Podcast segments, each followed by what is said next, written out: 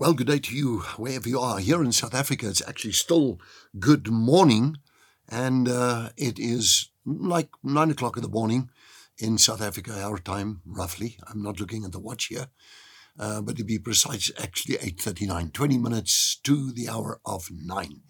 As I greet you and I bless you in the name of our Lord and Savior, Jesus Christ, the Son of God, the Son of God the Father, and the Holy Spirit.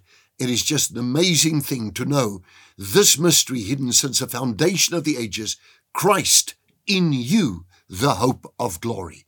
May you be blessed forever, even through the session, in Jesus Christ's name.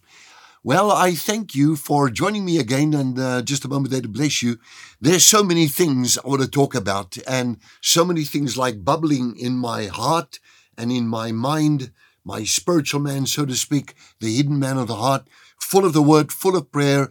And here we have this section. It just caught me. I opened here and uh, it was on uh, the New Amplified Bible. And this text here in Hebrews chapter number 5, verse number 11, concerning this, we have much to say. And it is hard to explain since you become dull and sluggish in your spiritual hearing and declined to listen. For though by this time you ought to be teachers, because of the time you have had to learn these truths. You actually need someone to teach you again the elementary principles of God's Word from the beginning.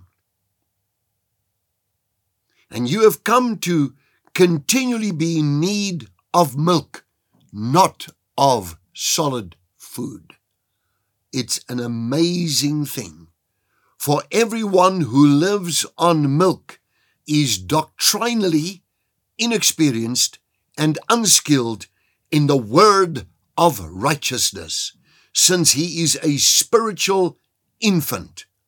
But, verse 14, solid food is for the spiritually mature whose senses are trained by practice to distinguish between what is morally good and what is evil. This is one of my definite favorite portions of scripture in the Bible, and it so happens to be that this particular uh, Bible program that I open now just had it as an opening, and there it is. And I thought, wow, I, I was actually on in the car on my way to church this morning, and my mind was all around this. What shall I talk to the people about on uh, heart to heart? Because I never, I always take it just at the moment. I don't sit for hours and piece together and so on. It's all in my mind and in my heart. I'm filled with the word and with the spirit. So I was thinking and putting things together all the way to here in the studio at Little Falls. And look now, this is relevant to what I am talking about. Now, I'll use as a foundational scripture verse 14 of Hebrews 5, where it says, But solid food is for the spiritually mature, whose senses, spiritually mature, senses are trained by practice. That brings the element of of experience in here to distinguish. You're actually able to distinguish and judge what is morally good and what is evil.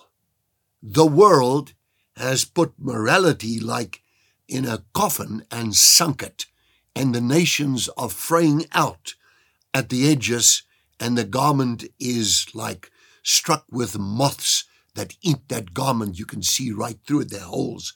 But here it is. Solid food is for the spiritually mature whose senses are trained by practice to distinguish between what is morally good and what is evil. I'm going to start with this in the next session, which is tomorrow on Heart to Heart, and take you now further into the spiritual growth curve. God bless you for now. I love you and thank you for being with me on Heart to Heart.